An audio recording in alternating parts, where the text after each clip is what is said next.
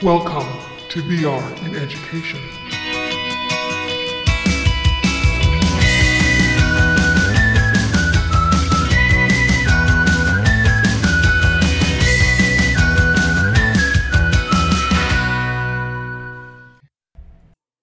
Hello, everyone. Welcome to another exciting episode of VR in Education. Many schools around North America, and the rest of the world for that matter, are continuing to deliver teaching and learning online because of COVID-19. And the primary method of orchestrating instruction is the use of video conferencing tools like Zoom and Google Meet.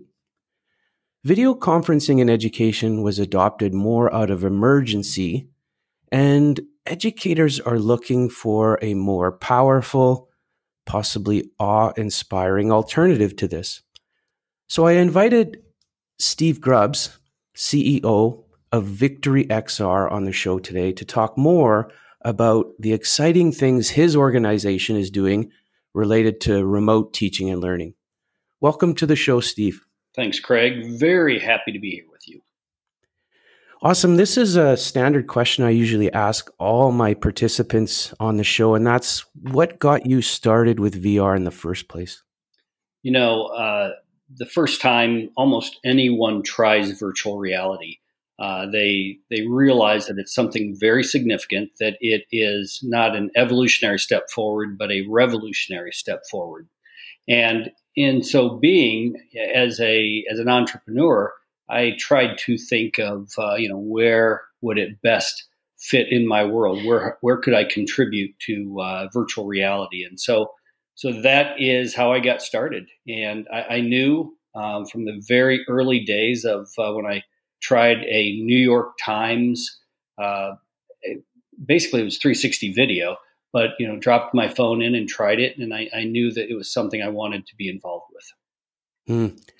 A standard answer by many like you is, once people actually experience it to whatever degree, they are hooked and they see the efficacy and they see the, the wonder and the curiosity that it can instill in people, whether it's for entertainment, enterprise, or in our case, education.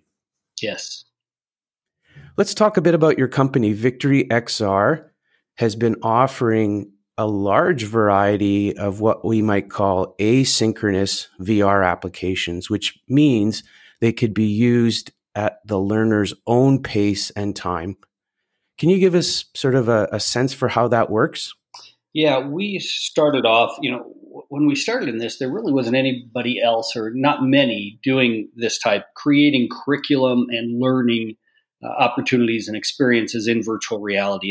And so from the very beginning, you couldn't look around and say, well, what are others doing yet? You had to figure it out on your own. And so I just thought, how can we contribute to education? So I hired a curriculum specialist, and then I brought on board Wendy Martin, who was a national finalist for Teacher of the Year.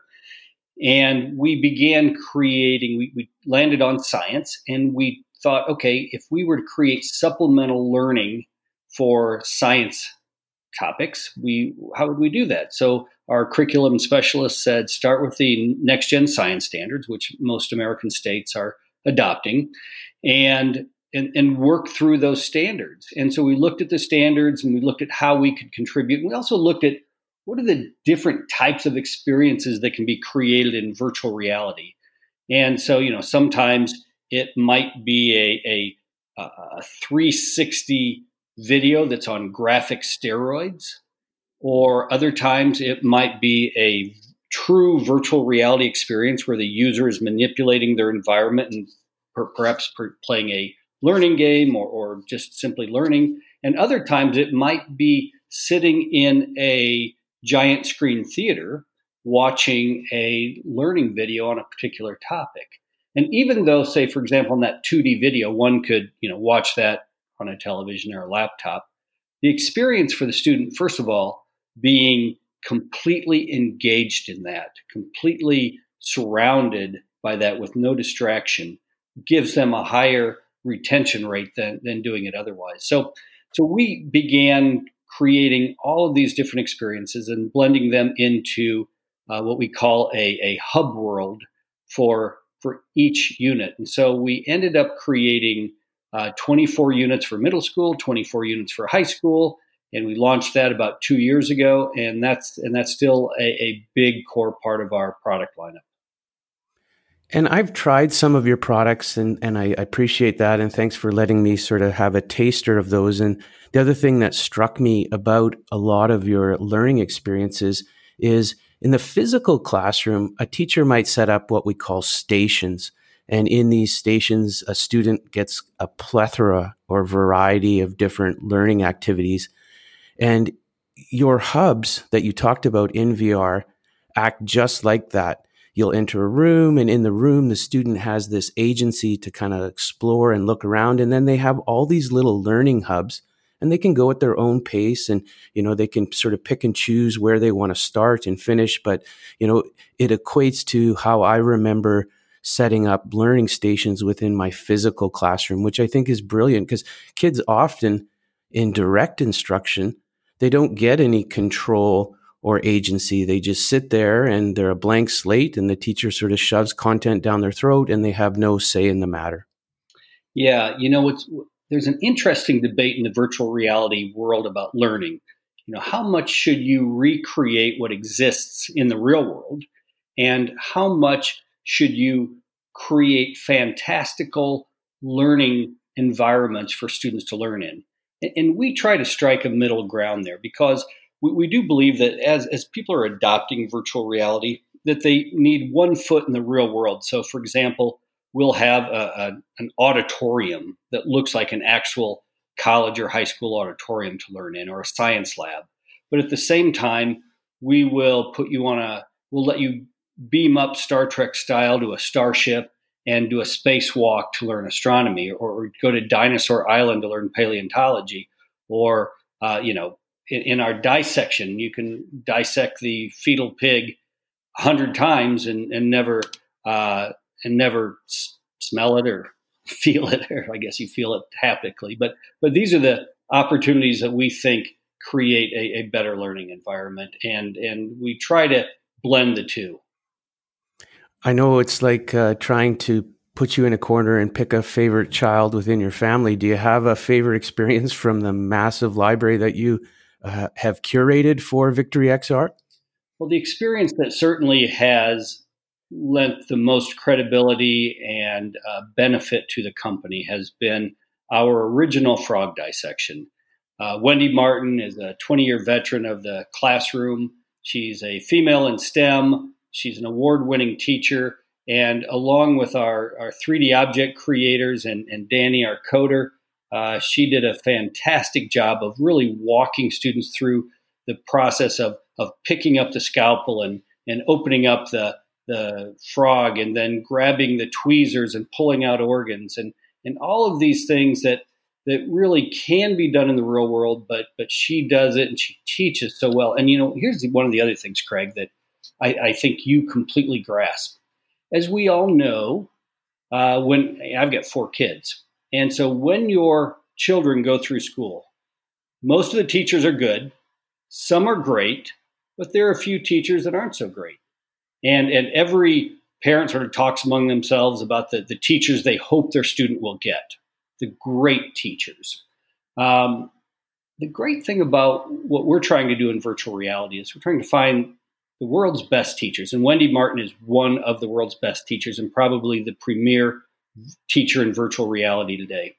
And if you can give every student in the United States or every student in the world or Europe or Asia access to the very best teachers, those who just have that very unique and unusual gift for teaching, then that lifts all boats. That reaches a level of equity and equality that people have talked about for a long time, but you know, we believe that we are actually delivering it. Let's talk about that for a minute, which is what I might call synchronous learning. So this is real time where the teacher is actually live and interacting with you.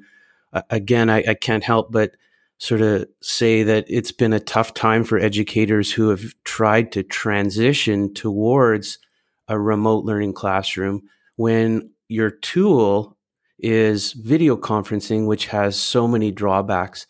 But to do this in VR is a whole new world. How does that look? What are some things that make it so special and a lot better for sure than video conference learning?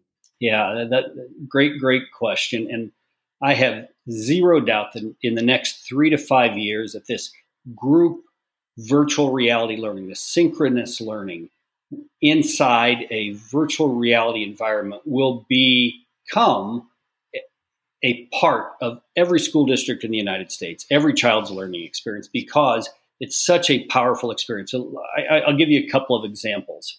Let's take art history, you know, whether it's high school or college and potentially even starting in middle school. We know that learning kinesthetically or learning by doing makes a big difference.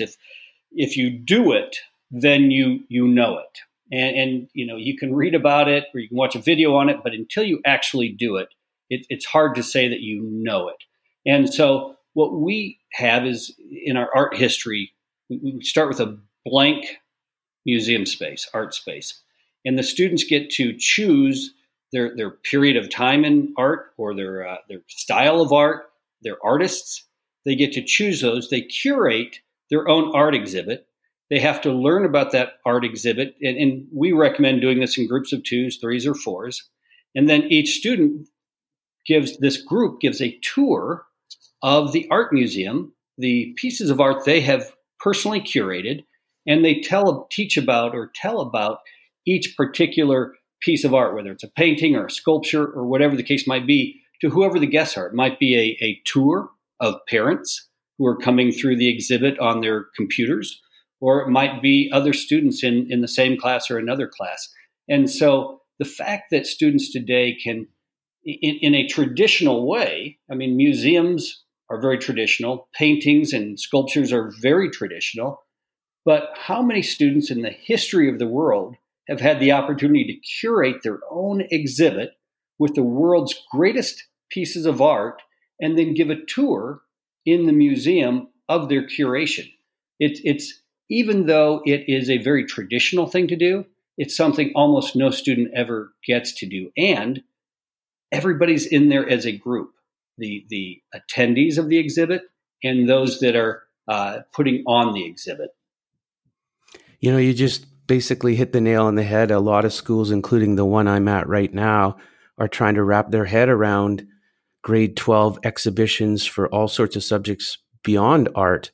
And they can't sort of think of a way that would allow, as you said, enough people to be able to share the creations of the students in a safe, distancing manner. So that's a great example. Do you have any other examples you might want to provide the audience about how VR is not only maybe a better communication tool or medium beyond video conferencing, but also, as you alluded to, may be better than the physical classroom itself in some instances? Yeah, absolutely. In our comparative anatomy class, we compare the anatomy of a pig to a human, because it surprises a lot of people to hear this, but humans and pigs actually have very similar anatomies, but they're different. And so, for example, Wendy will take her hand, she will reach it down into the cavity of a human, and she will pull out the heart. Now, of course, that's not going to happen in the real world. She'll pull out the heart and she'll hand it to the student to her right, and that student will look at it, and that student will hand it to the student of his right. And then that student might take that heart, which is, you know, roughly the size of your fist, and expand it so that it's 7 foot tall, and then step inside that human heart. And the teacher can step inside the human heart and point out the cavities and the ventricles, or each student can have their own human heart. They can all be standing in the heart as their instructor teaches them about it. And then, boom, the instructor presses a button, all the hearts are gone. Next, she reaches into the pig and pulls out the heart of a pig. Same thing. Enlarge it, step inside it, learn about it, and then poof, it's gone. And wow. There's no way that one can gain a greater understanding even with a human or fetal pig dissection cadaver, it just is not possible as having the ability to have a perfectly recreated heart and to step inside it. Steve, I was going to have pork chops for supper tonight, but I think I've changed my mind based on that example. So we sell a lot of pork here in Iowa. So do you have your pork chop? You wrote an article recently, which I read and found very interesting, and it was about the efficacy of schools designing something called digital twin campuses. Tell us a little bit more about that, because I thought that was a really good read. Yeah, we are in the process of building a campus. It's not publicly announced yet, but we are building a campus in the United States. This campus is a traditional campus. It's a very storied American university with some of the most famous alumni in the world. But many of their students don't live near campus. They learn online or learn remotely. And so what we are creating allows those students to be on campus, to have a familiar sense of the actual campus. They can stand on the quad. Students can sit down in groups and meet on the quad, or they can play bag toss. And then when it's time for class, they just head into their math class, their science class. Will be teaching a men's health class at this university. Actually, their professors teach it. We just provide the 3D objects and the classroom spaces and a few other things. But this concept of digital twin real estate is something that as we transition to a remote learning world, a work from anywhere world, a learn from anywhere world, as we transition to that, digital twin real estate will become very important because people still need places to gather. Now, you could gather in the void, but humans need structure, and they need objects and walls and display boards and paint and canvas and all of the things that come with learning or working. They still need these things. And so what we do is we build the digital twin version. And a digital twin is exactly how it sounds. You take the real building, the real object, the real machine, and you create a twin of that, a 3D spatially correct twin that is exactly like the real thing, just built with bits instead of atoms. And so, you know, when you think about Ready Player One, or you think about other science fiction stories, we are there today. And we may not be as robust as some of what we've seen or read about in science fiction, but we're there. I can't help but think about the transition you mentioned and getting, I want to use the term vagabonds or innovators like Wendy Martin to come into, after years of teaching in the physical classroom, into the virtual classroom and hone their skills. I mean, we see memes right now about all the different goof ups and miss ups using video conferencing, and forgetting to turn the mic on and off. What are some things that a teacher who is interested in teaching in the virtual world might have to think about? What's it like teaching in VR, and how do we support them? Yeah. So step one is converting your real world lesson plan to a VR world lesson plan. So we actually created a lesson plan converter. We have a site called victoryxr.academy, and educators go there and they take their real world lesson plan and convert it. So that's step one. And so when you're converting a lesson plan, you have to think about, okay, first of all, what is the classroom space that I want to teach in? So obviously in the real world, if I'm teaching paleontology, I'll do it in a science classroom, maybe an auditorium. In our world, you might choose Dinosaur Island. So that's the first thing, is choose your learning space. It can be a traditional class, or it can be something much more fantastic than that. Then second, you need to figure out what your 3D objects will be. And this is a big, long build-out process, but we've got about 3,000 3D learning objects. Now, if your listeners aren't familiar with a 3D object, it's basically another word for what we just talked about, a digital twin. So, for example, we have a professor from the University of Alberta who teaches molecular biology. And so he has these fantastic molecules that he's created. And so, you know, how do you learn about molecules except for, you know, when I was younger, we looked at photos of them or drawings of molecules. Well, he allows students to expand their molecule and step inside it and to look at it and see how everything fits together. So that's, you have to decide what your 3D objects are. So in history, maybe it's going to be a flintlock gun. Maybe it's going to be the Great Wall of China. It can be a lot of different things. So convert it, choose your space, choose your 3D objects, and then you work on your lesson flow. And your lesson flow is going to be very similar to your real-world classroom, but a little bit different, just because you will almost always have a lot more kinesthetic or learning by doing teaching, instruction, than you would in the real world.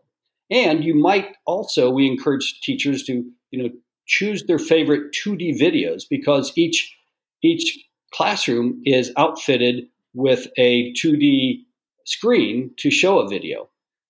We also offer about 120 360 virtual reality field trips. So, for example, if you're teaching history, and maybe you're teaching civil rights history in the United States, you might want to show the 360 video of Martin Luther King or Rosa Parks or Ruby Bridges.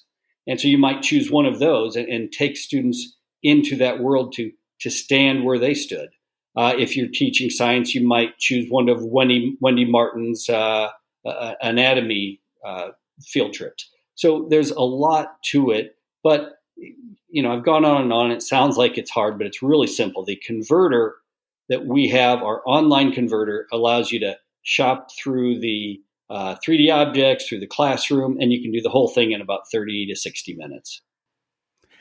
Steve, as you were explaining that, I couldn't help as a veteran teacher to think about, you know, we're taught within, let's say, a 60-minute or a 45-minute lesson, we're taught to offer a multitude of experiences within that. And that is quite challenging in the physical classroom. Like you said, you've got to get your resources lined up. You know, can you maybe start out the lesson with a catchy introduction and then transition kids slowly towards maybe a hands-on activity? When you described a number of different things there, that to me, that made it so much easier to offer a plethora of learning activities all within one short little 40-minute. You can take them on a field trip. You can offer them objects, you know, so the transition towards offering multi-modalities within teaching and learning sounds fantastic within VR. Yeah, if you think about it, a 40-minute class might include the class opens up in a traditional classroom, the teacher provides 5 minutes of instruction, and then shows a 3-minute video from YouTube, any of the 100 million videos that have been collected in one space or from CuriosityStream. You can show a video and then you say, okay, you know, now let's, I'm going to pass out these 3D objects, which might be a tool or an object or a molecule or an organ. And each student gets their own. They get to learn kinesthetically from that. And then the teacher says, okay, great. We've done that for 20 minutes. Now we're going to go on a field trip. And the field trip takes 7 to 10 minutes. Then they come back to the class. They have a final discussion of what they've learned that day. And then the students are told, if you need to review some of this again, just log into your account and you can go to that field trip on your own asynchronously. Or you can also, I've recorded this entire class. So you can just sit through this class again if there's something that you missed and you want to review again. So that class is saved in the content tab, boom. Eventually, we're waiting with bated breath that the world will come back to normal and hopefully COVID-19 is sort of gone. And everyone talks about what lessons we can learn from this pandemic. And one example of that is I'm right now living in Singapore, and the Singapore government actually just announced that home-based learning days will soon be a regular part of the school year for all secondary and college students after the pandemic. So I can see many schools around the world seeing merit to this blended learning model where kids have to struggle a bit and sort of stretch their independent learning skills. How might virtual reality support an initiative like this if it was rolled out more around the world? Yeah, so the great thing about Singapore, and I read that same thing that obviously piqued my interest. We have a fair number of homeschool parents in the United States. As you know, homeschooling in the U.S. is a very big deal. Millions of children are educated that way. And so it'll just become a bigger deal now. So those parents either use our pre-recorded content, our simulator content asynchronous, or they come into our live classes on the Victory XR Academy. Or they subscribe so they have access to all the pre-recorded classes. So they, Wendy Martin, they can have, national finalist teacher of the year teaching their students. So this is, it's a big deal. It's going to take hold. It's going to sweep the world. And here's why. If you think about equity in education, whether somebody's homeschooling or whether they're at an actual school, the equity in education is always a big conversation in the United States. I used to be in our state legislature. I chaired the education committee, and everything is about how do we provide equal opportunity, equal resources. Well, the wealthier school districts, they can afford to build a multi-million-dollar science lab, typically costing $3 million U.S. But if you're in a poor school district, your voters might vote no on a bond referendum, or you just don't have the money to do it. Well, for literally a fraction of the cost, creators like us can now build that science lab and more for next to nothing. The cost of the headsets plus the licenses is still a small fraction what it would cost to build one simple science lab. And so it's something that needs to move forward. And we're looking at it for kids in juvenile detention. We're looking at it for so many other opportunities. And we're very excited about the opportunities that are presented to us in 2021.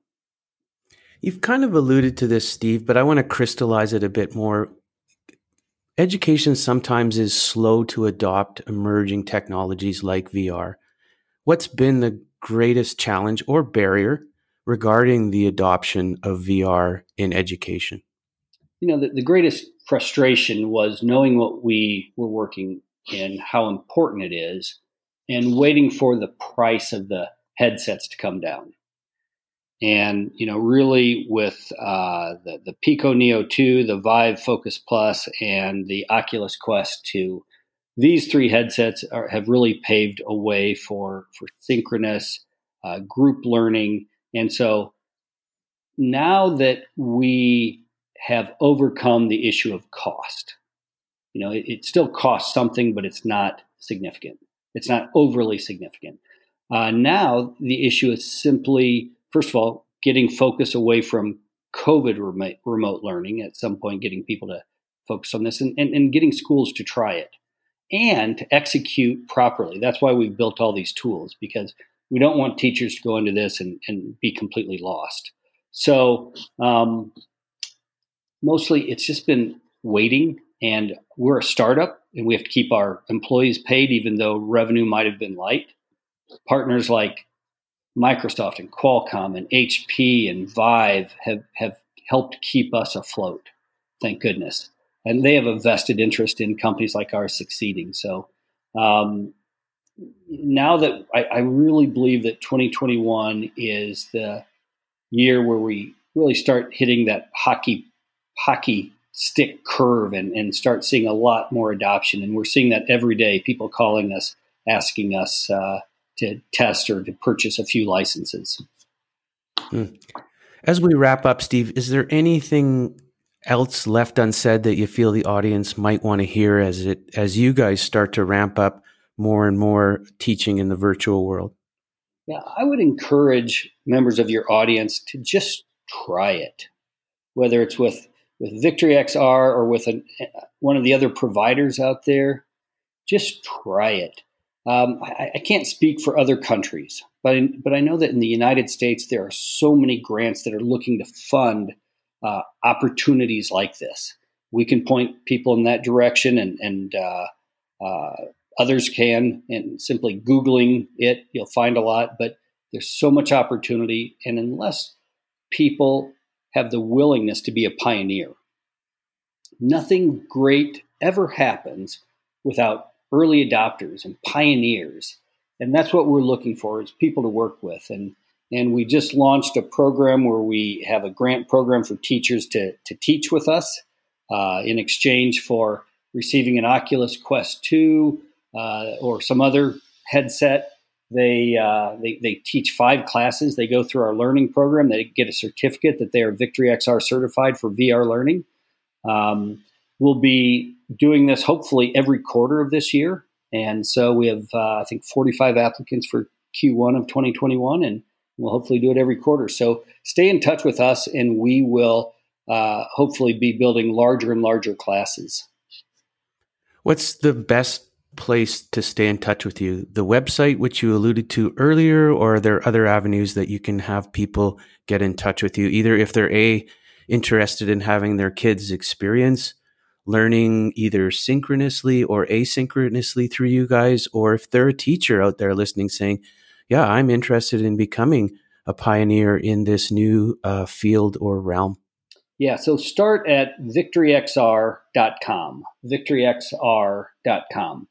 And if you fill out one of those forms and decide I'd like more information, we'll send you more information, and we'll also put you on our email list so that you know what's happening, and you can always opt out of that. So that's number one. Number two, I try to personally engage with people. You know, maybe someday the company will get too big for me to do that. But if you come to my LinkedIn page, Steve Grubbs, Victory XR, and connect with me, as I think Craig will tell you, I try to be very responsive. And so I'd love to have you. I'd love to be in your orbit, and I would love to have you in my orbit. Yes, you're quite amazing. Sometimes I think you don't sleep, but you are quick at getting back to people. So anyway, Steve, thanks so much for coming on the show, and I wish you all the best in the new year. And I hope, like you, that VR does continue to trend on the upward. Craig, let me just thank you for being one of those educators in the world who is an early adopter, is a pioneer, making all of this happen. I appreciate the opportunity to be on your show. Awesome. Bye for now.